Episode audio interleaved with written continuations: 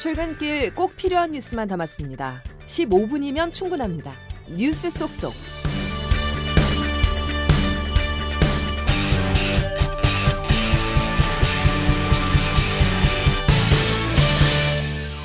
여러분 안녕하십니까? 9월 12일 화요일에 전해드리는 CBS 아침 뉴스 김은영입니다.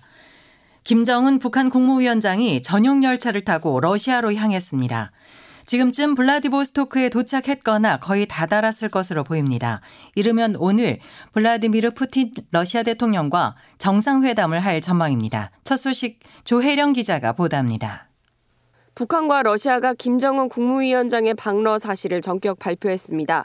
조선중앙통신은 김정은 위원장이 러시아 푸틴 대통령의 초청으로 러시아를 방문했다고 밝혔습니다. 러시아 현지 언론도 크렘린궁 브리핑을 통해 기념 공식 만찬도 열 예정이라고 전했습니다. 다만 구체적인 정상회담의 일정과 장소 등은 아직 공개하지 않았습니다. 김 위원장의 전용 열차는 지금쯤 블라디보스토크에 도착했거나 거의 다다랐을 것으로 보입니다. 러시아 푸틴 대통령이 동방 경제 포럼 참석을 위해 어제 블라디보스토크에 도착했는데 이르면 오늘 회담이 이뤄질 거라는 관측도 나옵니다. 국방부 전하규 대변인입니다. 어, 만약에 방문을 하게 되면 푸틴 러시아 대통령과의 회담을 갖는 방안을 추진한, 추진하고 있는 것으로 평가하고 있습니다. 김 위원장의 러시아 방문은 지난 2019년 4월 말 푸틴 대통령과의 첫 정상회담 이후 약 4년 5개월 만입니다. 이번 정상회담에서 북러 간 무기 거래 등이 있을지 국제사회가 촉각을 곤두세우고 있습니다. CBS 뉴스 조혜령입니다. 김정은 위원장과 푸틴 러시아 대통령의 정상회담은 두 나라의 군사협력 방안에 집중될 것으로 보입니다. 김학일 기자 연결합니다. 김 기자. 네, 김학일입니다. 네, 김정은 위원장이 러시아에 도착했습니까? 앞서 조혜령 기자가 전하기도 했지만 김 위원장이 탄 전용 열차가 러시아 블라디보스토크에 도착했는지 여부에 대해서는 아직 공식 발표가 없습니다. 다만 김 위원장이 그제 평양 그제 밤에 평양을 출발한 만큼 시간상 도착했을 가능성이 있는 것으로 보입니다. 평양에서 블라디보스토크까지가 1,200km로 20시간 정도 걸린다고 할 때 그렇습니다. 북한이 이번 방러 일정을 조선중앙통신을 통해 발표한 게 어젯밤 8시쯤이었는데요. 통상적으로 전용 열차가 국경을 넘어서 경호상 안전지역에 들어간 시점에 발표를 한다는 점도 감안할 필요가 있겠습니다. 네, 두 정상의 회담이 언제쯤 열릴까요? 정확한 회담 일정과 장소는 발표되지 않았지만 일단 푸틴 대통령은 어제 블라디보스톡에 도착해서 현지 조선소 방문 등 일정을 소화했습니다. 오늘 오전에는 극동 연방대학 캠퍼스에서 동방경제 포럼 본회의가 열리는데 푸틴 대통령이 여기에 참석합니다. 아무래도 이 일정이 끝난 뒤에야 회담을 할 수 있을 것으로 보이는데요. 김 위원장의 도착 시점을 봐야겠지만 일단 이르면 오늘 오후, 늦으면 내일 회담이 열릴 가능성이 있습니다. 그런데 크렘린궁은 북러 정상이 동방경제 포럼에서 만나지는 않는다고 설명했기 때문에 포럼과는 별도 계기에 블라디보스톡 인근 다른 장소에서 회담을 할 가능성도 있는 것으로 보입니다. 철도가 연결되는 보스토치니 우주기지나 하바로츠크도 회담 장소로 거론되고 있다는 점 고려해야 할 것 같습니다. 네. 두 정상은 회담에 이어서 공식 만찬도 할 예정이라면서요. 그렇습니다. 크렘린궁은 두 정상이 회담에서 양국 관계를 논의한 뒤 김 위원장의 방문을 기념하는 공식 만찬도 개최할 예정이라고 밝혔습니다. 페스코프 크렘린궁 대변인이 한 방송과 인터뷰한 내용인데요. 페스코프 대변인은 북한은 러시아의 이웃이며 계속 우정을 강화할 것이라면서 우호 관계를 강조했습니다. 북러 정상이 4년 만에 다시 만나 우의를 한껏 다지고 과시하는 일정이 될 것 같습니다. 네. 자, 이번 회담에서는 무엇을 논의하게 됩니까? 아무래도 그두 정상이 어떤 문제에 합의할지 초미의 관심사인데 실무적으로 이미 준비를 다 마친 것으로 보입니다. 바로 군사 협력 방안입니다. 그 중에서도 북한이 러시아에 탄약이나 포탄, 미사일 등 무기를 지원한 문제가 결정된 것으로 보이고요. 군사 정찰 위성이나 핵추진 잠수함 등과 관련한 첨단 군사 기술 협력도 북한이 요구할 가능성이 있습니다. 에너지와 식량 지향, 그리고 노무인력의 러시아 파견 등 경제명령 방안도 결정될 것으로 보입니다. 러시아가 최근 부쩍 띄우는 게 북러 연합훈련인데 북한의 무기 지원에다가 연합훈련까지 결정되면 한미일 대 북중러의 진영 대결 구도는 더 강해지고 한반도 기장이 고조될 것으로 우려됩니다. 네. 김 위원장의 러시아 방문 일정에 군부 실세들이 동행한 것으로 나타났죠. 네, 그렇습니다. 조선중앙통신이 오늘 김 위원장의 평양 출발 소식을 전하면서 당과 정부, 의료기관의 주요 간부들이 수행하게 된다고 보도했습니다. 출발 사진을 보면 최선희 외무상만이 아니라 이병철 당 중앙군사의 부위원장, 박정성 당 군정지도부장 등이 포함된 것으로 보입니다.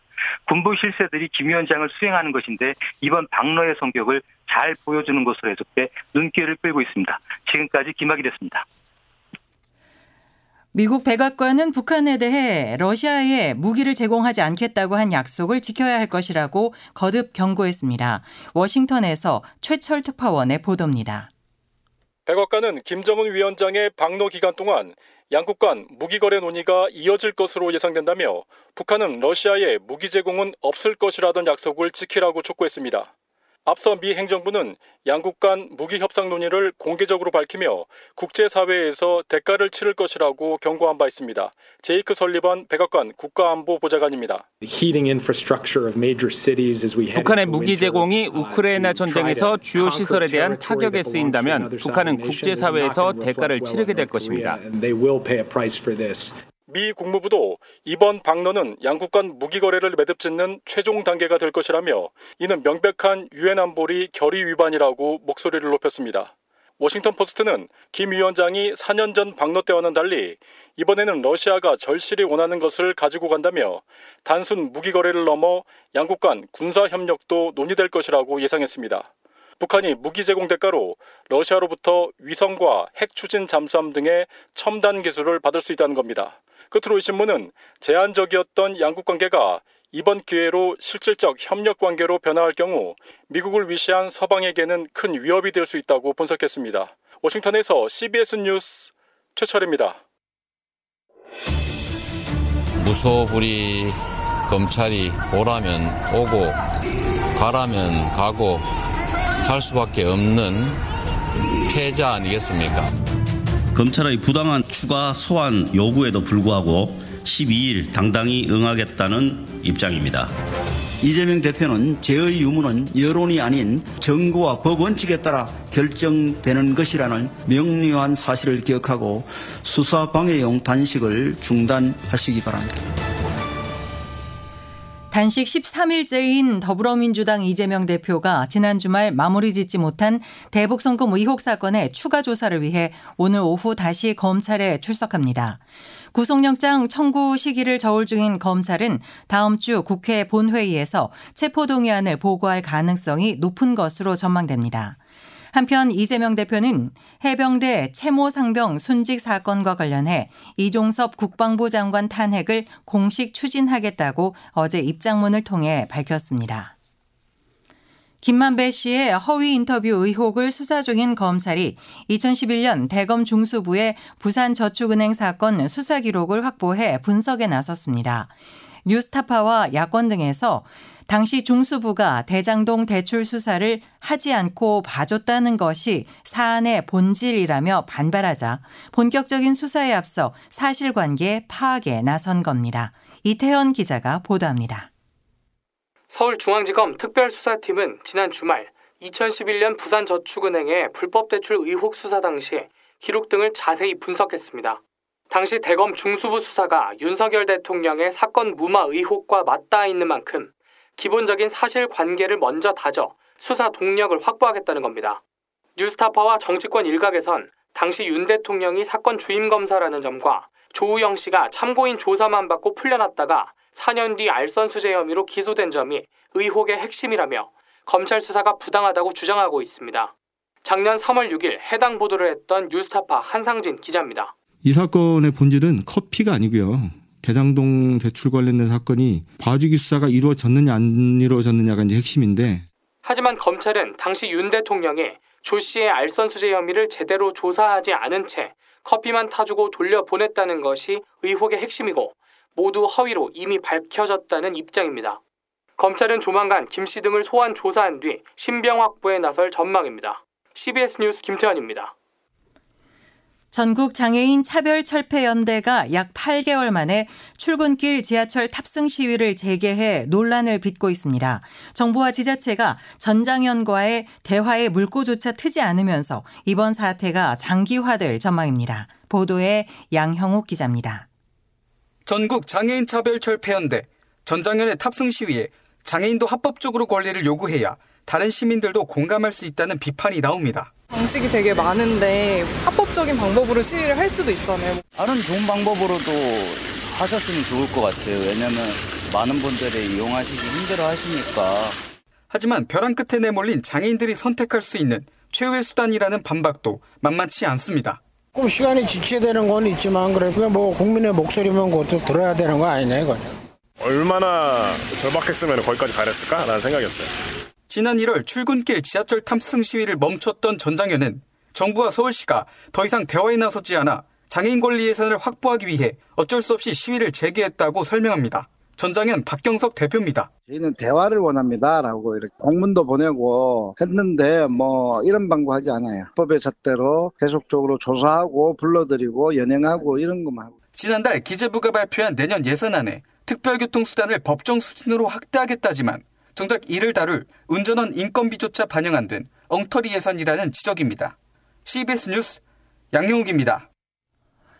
2016년 경찰관에게 황산을 뿌려 실형을 살았던 여성이 최근 한 탐정을 상대로 고소장을 제출했습니다. 비용을 받고 일은 하지 않았다는 취지인데 이 여성은 탐정에게 자신이 황산 테러를 했던 경찰관을 폭행하고 납치해달라고 의뢰한 것으로 조사됐습니다. 정성욱 기자의 보도입니다. 40대 여성 전모 씨는 2016년 경찰관 A씨에게 황산을 뿌렸다가 징역 4년을 선고받았습니다. 교도소에 수감된 상태에서 A씨와 가족에게 협박 편지를 보내 징역 10월을 선고받기도 했습니다. 이후 출소한 전 씨가 찾은 사람은 탐정 B씨. 전 씨는 B씨에게 경찰관 A씨가 자신을 성폭행했다며 그 사람을 납치하고 폭행해 자백을 받아내라고 의뢰했습니다. 납치나 폭행, 감금 이라도 해서 그 사람을 데려와 달라. 나머지는 자기가 알아서 하겠다. B 씨가 의뢰를 거절하자 당신에게도 황산 테러를 할 수 있다는 취지로 음성 메시지를 남기며 스토킹을 했고 징역 2년 6월을 또 선고받았습니다.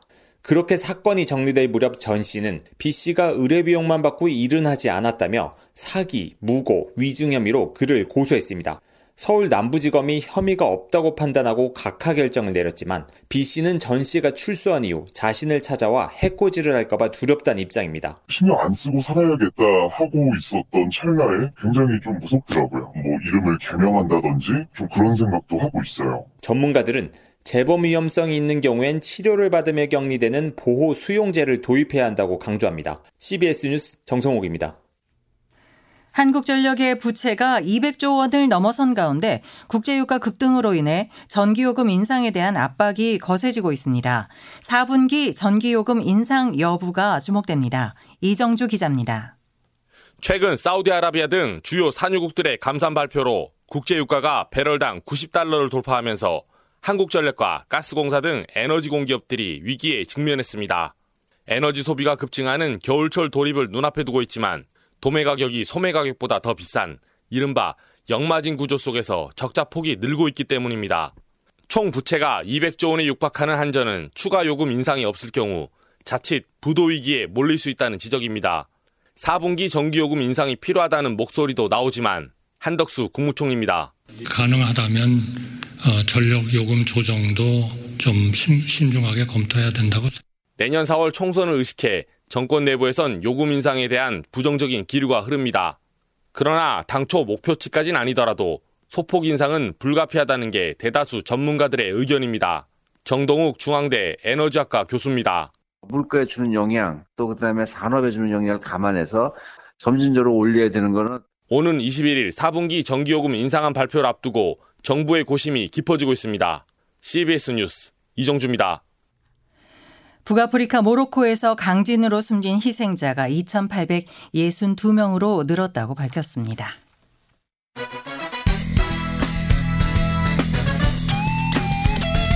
핵심만 담다. Save your time. 이어서 자세한 날씨를 김수진 기상전문 리포터가 전해드립니다.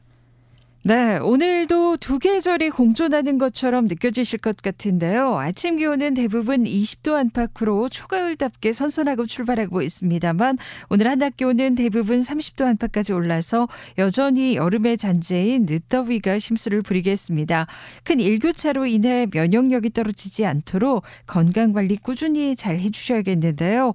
오늘 서울과 강릉, 청주, 광주, 대구의 한낮 기온이 모두 30도까지 올라서 평년 기온을 2도에서 4도가량 더 웃돌겠습니다. 그리고 이렇게 낮 기온이 크게 오르면서 오늘도 대기 불안정으로 인한 남부 내륙을 중심으로 소나기 소식이 있는데요. 오늘 오후에 전남과 전북 동부, 영남 서부 내륙, 서부 내륙, 제주 산지를 중심으로 돌풍과 벼락을 동반한 5에서 20mm 안팎의 요란한 소나기가 지나는 곳이 있겠습니다. 그리고 내일도 내륙을 중심으로 소나기 예보가 나와 있고요. 강원 영동은 동풍의 영향으로 내일 오후부터 다시 비가 내리겠습니다. 또 내일 밤 제주를 시작으로 모레는 남부 지역, 금요일과 주말 사이에는 전국에 걸쳐서 비가 내리겠습니다. 날씨였습니다. 지금까지 CBS 아침 뉴스였습니다. 함께 해주신 여러분 감사합니다.